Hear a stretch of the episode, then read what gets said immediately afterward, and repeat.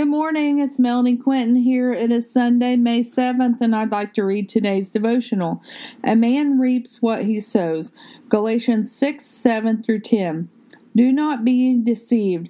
God cannot be mocked. A man reaps what he sows. Whoever sows to please their flesh from the flesh will reap destruction. Whoever sows to please the Spirit from the Spirit will reap eternal life. Let us not become weary in doing good, for at the proper time we will reap a harvest if we do not give up. Therefore, as we have opportunity, let us do good to all people, especially to those who belong to the family of believers. If you are living to please the flesh, then you have received your reward. If you are living to please the Spirit, then you will reap a harvest that is eternal life.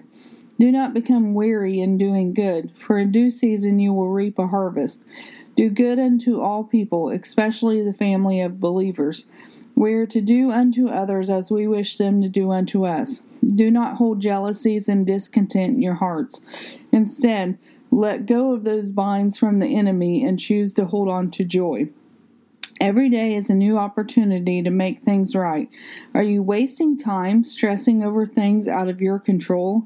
Are you spending time being upset about things you don't understand? Let's choose to use our time wisely. We all have 24 hours in a day. We will not add one inch to our stature worrying about things out of our control. Trust the Lord today to send you where you need to go. Trust Him to see you through the depths of your despair. Do not faint. Do not grow weary. Your harvest is coming. Have a blessed day.